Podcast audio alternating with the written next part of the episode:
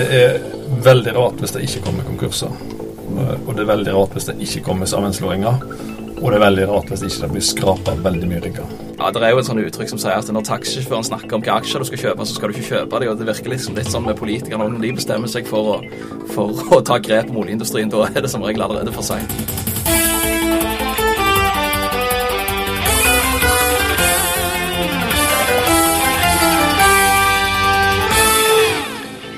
Riggmarkedet er bunnskrapt, og det er knapt en ny kontrakt i sikte. En rekke rigger er lagt i bøyene, og mer skal det bli. Mitt navn er Erlend Frafjord, jeg er journalist i Sysla. Med meg har jeg Tore Gulbrandsøy, leder av Rystad Energi sitt Stavanger-kontor, og min journalistkollega Glenn Stangeland i offshore.no. Velkommen til dere. Takk for det. Takk for det. Finanskonsernet Pareto karakteriserer riggmarkedet akkurat nå som det verste noensinne. Glenn, beskriv situasjonen. Den enkle beskrivelsen er vel at det er ille, men at det kommer til å bli mye, mye verre. Eh, siden nedturen begynte i sommeren 2014, så har 13 rigger gått i bøyene eh, på norsk sokkel. Og hvis vi ser 12 måneder fram, så, så, er det 18 rigger i tillegg til disse som går i bøyene. Og da, da er det fort opp i 4000, 5000, 6000, 7000 ansatte som er ramma direkte av disse. Og det, det er klart, det er alvorlig.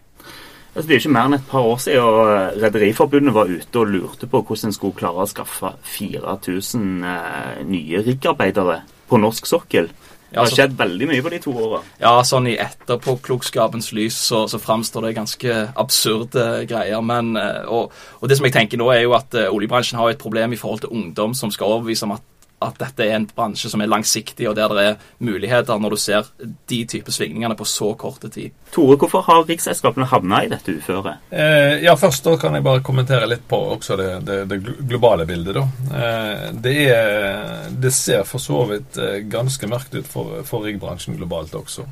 Eh, der er jo om lag 850 rigger totalt av både flyter og jackup eh, globalt. Og eh, i 2016 så er det ca. 500 av disse, altså ca. 60% som, som er, er, i arbeid. Så det er klart at, eh, Og det ser ut for måte til å bli, eh, bli verre før det, før det, kan bli bedre igjen. Så, så, det er en ganske krevende situasjon eh, totalt sett i det globale bildet. Men så må en selvfølgelig huske på at det er ulike markedssegment. Men, men eh, grunnen til at det er kommet til et uføre, det er jo at altså, riggbransjen er, er, jo en typisk sånn syklisk eh, bransje. Og, og, det selvfølgelig som har skjedd nå, det er jo to ting. Det, jo, det ene er jo at etterspørselen den har jo da falt, og så har tilbudet av rigger økt. Og eh, sammen litt om dette med etterspørselen, så er det jo klart at eh, oljeprisfallet eh, har jo redusert kontantstrømmen til selskapene. Og da kutter de jo selvfølgelig på leiting. Det, det ser du veldig fort. En kutter på avgrensningsboring av funn. En vil etter hvert også kutte på innfillboring i eksisterende felt, selv om norsk sokkel i 2015 borte en mer brønner enn noen gang. Og eh, lenger ut i tid vil en også se redusert boring pga. at feltutbygginga blir skjøvet på. Men igjen, en positiv ting her er jo at vi har veldig mange feltutbygginger som kommer nå, som på en måte er beslutta. Så det er en veldig positiv og bra ting oppi, oppi dette. Og hvis selskapene vil, så er det jo en perfekt mulighet til å utnytte de lave ratene til å faktisk gjøre det arbeidet. Så, så, det er jo mye billigere å få tak i rigger nå. Ja, absolutt. absolutt. Jeg skal bare, kan komme, komme litt inn, inn, på det med, med, rater, for der har det jo skjedd mye. Bare litt først, Hva, hva selskaper er det som er hardest ramma av denne krisen? Nei, De fleste er vel egentlig ganske hardt ramma, men, men, de store, TransOcean eh, Seadrill er hardt ramma av det som allerede er lagt i bøyene. Kosel har jo fått seg en, en smell nå, både pga. Av, av uh, Innovator, som hadde den ulykken, og, og um, Pioner, som allerede var i bøyene. Så de er hardt ramma. Uh, stort sett de fleste. Det, det ene selskapet som er uh, til en viss grad skåna så langt, det er jo, er jo Songa som jo har lange kontrakter på disse kattderiggene med Statoil. Så det er jo relativt, uh, en relativt spesiell situasjon for dem. Vi skal komme litt eh, nærmere inn på, på de enkelte selskapene. Selv på ratene i, i den største boomen her for tre-fire år siden, så så vi rater på oppi 600 000 dollar mm. dagen. Mm. Nå hører vi jo om rater ned mot en fjerdedel av dette. Mm. Er det mulig for riksselskapene å tjene penger, eller handler dette bare om å holde maskineriet i gang? Eh, jeg tror ikke en tjener veldig mye penger på, på 150 000 dollar per dag. Eh, det er klart at det som riggselskapene må gjøre nå, det er jo å prøve å effektivisere mer, sånn som på en måte det som, det som skjer nå. Så en kan sikkert presse altså det er vel, En snakker vel om at eh, kan du si, det de trenger for å holde en rigg i gang, koster ca. 120 000-150 000 dollar. Så en kan sikkert presse det litt ned. Men da det, snakker du om små marginer i forhold til det som har vært når du har hatt rater på 500 000-600 000 dollar dagen, og du har nedbetalt rigger over mindre enn, på mindre enn fem år. Så det er klart at um, det er, det er veldig utfordrende situasjonen veldig mange av disse selskapene står i nå. Mm. Og så havner, som vi har snakket om, mange av disse riggene i bøyene. og Hvor mye koster det egentlig å, å la de ligge der? Nei, Det er jo relativt billig å ha de liggende, for da, da, da ligger de kalde. Men, men, det som er dyrt, er jo å få de opp igjen hvis det skulle komme arbeid. Så, så da, det er jo det som er utfordringen. Og, og mange av de riggene som ligger kalde, de blir også plukka for utstyr. Mm. Så, så, prisen for å få de tilbake i aktivitet, det er den som er bøygen, og det, det blir svindyrt. Og derfor er det sannsynligvis mange av de som ligger der nå, som aldri vil komme tilbake i aktivitet, som blir spiker. Så blir det òg et regnestykke på dette med å klasse riggene, om en skal gå inn i, i, det som kalles eh, Altså det som er riggene sin EU-kontroll. Kan dere si noe mer om om, om, om, det og kostnaden med det? Ja, de, altså De kostnadene blir målt mot uh, oppsiden på kontraktene. og det er klart, Tjener du penger, så, så vil du gjøre det, men, men uh, det er, det er snakk om flere hundre millioner bare på rigger som allerede har vært i aktivitet. Så kan du selv tenke deg å ta en kald rigg og gjøre dette arbeidet. Så, så, det er klart eh, du kan fort opp i 500-600 millioner for å få en rigg tilbake. Og da, og da er det mye greier å lage spiker ut av dette? Ja, iallfall når det finnes rigger som allerede er varme, som kan gå rett på kontrakten.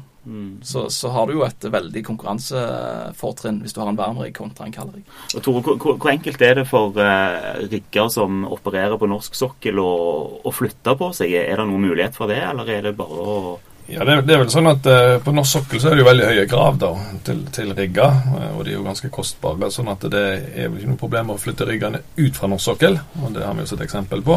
Det som gjerne er vanskelig, er å få eh, rigger inn til norsk sokkel pga. Uh, krav og klassifisering og, og tolkning av, av, av regelverket. men det, et dilemma i dag er jo at markedet er jo ikke spesielt bedre andre plasser, så, så det hjelper jo ikke så mye. Så, så, det betyr jo at det vil være mye som er, vil være kan du si, eh, i, i bøyen. Eh, varme, kalde eller, eller, eller delvis varme. Et interessant poeng angående det er jo denne rapporten som, som, du, nå, som du, nå, jobber med i Petil. Eh, hvordan skal du få flere rigger inn til Norge? Det var jo et arbeid som starta når, når, ratene var på 600 000, mm. mens nå ligger riggene langs hele kysten, og fortsatt jobber med å få flere rigger inn. Så det er jo rimelig spesiell eh, greie. Men, men, jeg antar at det arbeidet blir gjort eh, eh for å forberede den neste eventuelle boomen. Da. Så denne rapporten kan godt bli liggende i skuffen et par år før en henter den fram? Ja, det er jo et sånt uttrykk som sier at når taxisjåføren snakker om hvilke aksjer du skal kjøpe, så skal du ikke kjøpe dem. Og det virker liksom litt sånn med politikerne òg. Når de bestemmer seg for å, for å ta grep om oljeindustrien, da er det som regel allerede for seint. Da er du allerede på vei en annen plass. Men det er klart, det er bare en kommentar. det er klart Når du, når du ser på eh, rigger som går, går, i bøyen, og den store overkapasiteten Det er klart at nå er det jo en, eh, en mulighet for å virkelig få til en fornying av riggflåten. da. Mm. Og det er nok eh, ganske stor sjanse for at det skjer nå. Sant? Der har vi jo både operatør som Statoil i spissen med sine kattrigger og, ja. og, en del nye rigger som kommer, som skal komme nye riggtyper. Så det er klart at mm Eh, jeg tror om noen år så vil, så vil eh, gjennomsnittsalderen på riggene gått ned eh, betydelig. Mm, og Vi har snakket om lave rater, men Songa de har jo skutt gullfuglen med Statoil og opererer med, med rater på oppimot en halv million dollar i dette markedet på disse nye riggene sine. Hvorfor klarer de å få til sånne typer kontrakter? Nei, Det, det kommer jo fra kontrakter som er inngått når, når alt kokte. Det var Statoil som designa disse riggene og, og, ga ut kontrakten til Songa på å bygge de og, og drifte de, og ga de åtteårskontrakter. Eh, vet jo at mange i riggmarkedet føler at Statoil tar i Songa med silkehansker kontra de andre konkurrentene, men, men eh, det er av disse, disse, kontraktene Songa har fått, og de beholder de. Eh, men, men det er klart, vi ser jo at Statoil reforhandler så godt som alt annet på norsk sokkel, så ja, det er vel grunn til å stille spørsmål om om det kanskje kan skje noe der òg, jeg vet ikke. Og selskapene de er jo tynga av ganske høy gjeldsandel nå, Tore. Hva bør de gjøre med det framover? Det er jo selskaper som allerede har varsla og er i gang med restruktureringer. Ja. Nei, de, de, det er klart de som eh, altså Største utfordringen er selvfølgelig de som har lånt mest penger og, og bygd, bygd, mest rigger. Eh, som da ikke på en måte Og du ikke har nok riggeaktivitet. Så da er det jo egentlig så enkelt at eh, da må du på en måte ha, få nok cashflow nok inntjening sant, til å kunne betale lån og avdrag. Og kan du ikke betale lån og avdrag, hva kan du da gjøre? Jo, da kan du jo prøve å selge rigger, hvis det er noen som vil kjøpe rigger. Det er jo ikke så mange kjøpere sikkert på rigger om dagen, så, så, det hjelper ikke så mye. Eh, og da må en eventuelt prøve å utsette eh, lånebetingelsene, eller så må en prøve å få inn ny egenkapital. Og det ser vi jo at det gjør jo en del av, iallfall av de eh, som på en måte eh, har allerede store eierandeler i disse selskapene. Eh, og så må jeg eventuelt eh, konvertere gjelda til, til aksjer. da. Og eh, da har du obligasjonseiere som, som rett og slett får økte eierandeler på bekostning av dagens aksjonærer som vannes ut. Det er ikke helt uproblematisk, det heller. Nei, det spørs vel alt etter hvem som ser, som ser du, hvilke øyne du ser med. da.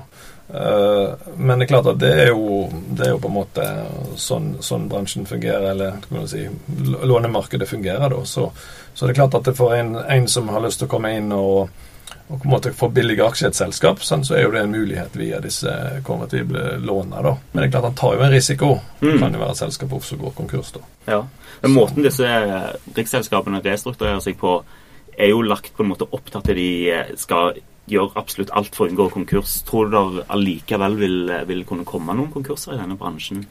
Det er veldig rart hvis det ikke kommer konkurser. Og det er veldig rart hvis det ikke kommer sammenslåinger. Og det er veldig rart hvis det ikke blir skrapa veldig mye rigger. Mm. For det er en enorm overkapasitet. Så det blir, det blir veldig spennende å følge, følge riggmarkedet og riggselskapene framover. Et dystert riggmarked, men eh, er det i det hele tatt noen lyspunkter å spore framover, Glenn? Det er et par kontrakter som vi har skrevet om på offshore.no. Eh, du har Yme-kontrakten, som er en potensiell tiårig avtale hvis eh, Okea får gang på denne utbyggingen. Det er jo en kjempeavtale. Eh, så har du Åsta Hansten som er på jakt etter en rigg etter at Vest Hercules eh, ikke lenger aktuelle. Eh, men da snakker vi fort om fjerde kvartal 2017. Det er de store kontraktene. Så er det selvfølgelig en del på leiteboring, det kan vi komme litt tilbake til. Så vil det jo òg kunne komme en del sånne nye småutbygginger. Statoil har varsla Utgard og Trestakk. Zidane vil sannsynligvis komme. Budge til Sentrika og Skarfjell. Det er jo sånne subsea tiebacks som vil generere en ganske stor borekampanje hvis de kommer, men da snakker vi òg fort et par år fram i tid. Så det er en par håp innen leiting, eh, også de to store Yme og Åsta Hansten.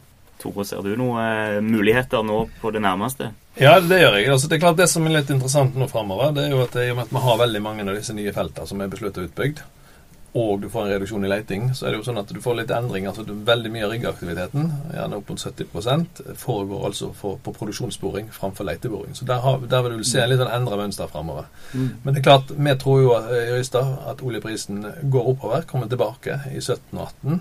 Vi tror leiteaktiviteten etter hvert vil komme tilbake. Det er vanskelig på en måte å identifisere konkrete muligheter i dag, men vi tror på en måte ting vil, vil komme, plukke seg opp igjen på, på leitesida etter, etter hvert. Uh, ja, og Når det gjelder leiting, da, så er det jo, um, er det jo spennende altså det, Framover nå og i, i, i, år da, uh, så jo så bores det jo mest i Nordsjøen. Og så er det en god del i Barentshavet.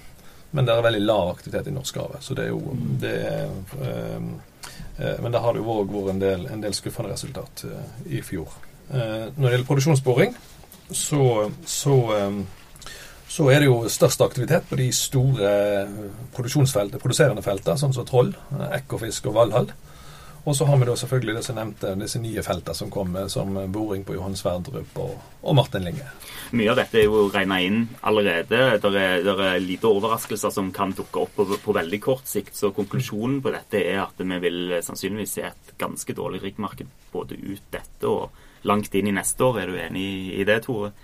Ja, jeg tror hvis du ser på utnyttelsesgraden, både når du ser det globalt eller om du ser det for norsk sokkel, så vil utnyttelsesgraden av riggene den vil være lav eh, langt fra, opp fram mot eh, kanskje mot 19 eh, og 20. Men selvfølgelig dette henger jo litt av, avhengig av, av, hvor mye rigger som blir, blir skrapa eller tatt ut av markedet. Når Rystad Energi de er blant de som tror på en oljepris igjen på, på oppi 100 og til og med over 100 dollar, da, da vil vi få se en helt annen situasjon igjen hvis det blir tilfellet. Ja, altså Dette er en syklisk bransje, så det er et scenario du kan se for deg, det er jo at eh, nå jobber selskapene hardt med å finne og identifisere nye letemuligheter. Det blir ikke bort så mye, men en jobber med det. Jobber fram masse nye muligheter. Så kommer oljeprisen tilbake, eh, og riggratene er på en måte gjerne da på et lavt nivå fortsatt. Og så vil det, en starte og beslutte at nå skal vi lete igjen, og så begynner en å lete igjen, og så blir det etterspørsel etter, etter rigger igjen. Og så kommer den syklusen tilbake. Og så, eh, så er du inne i en inn, i en ny syklus. Og Hvis vi kommer opp i den eh, oppgangsboomen igjen, eh, er riggansatte tilgjengelige da, Glenn, eller har de forsvunnet andre bransjer?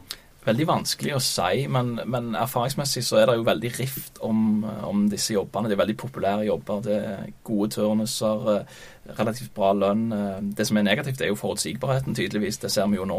Men uh, offshorejobber er såpass attraktive at jeg tror faktisk ikke de vil ha problemer med å få de tilbake. Ok, da sier jeg takk for at dere kom. Glenn Stangeland og Tore Gulbrandsvei. Takk.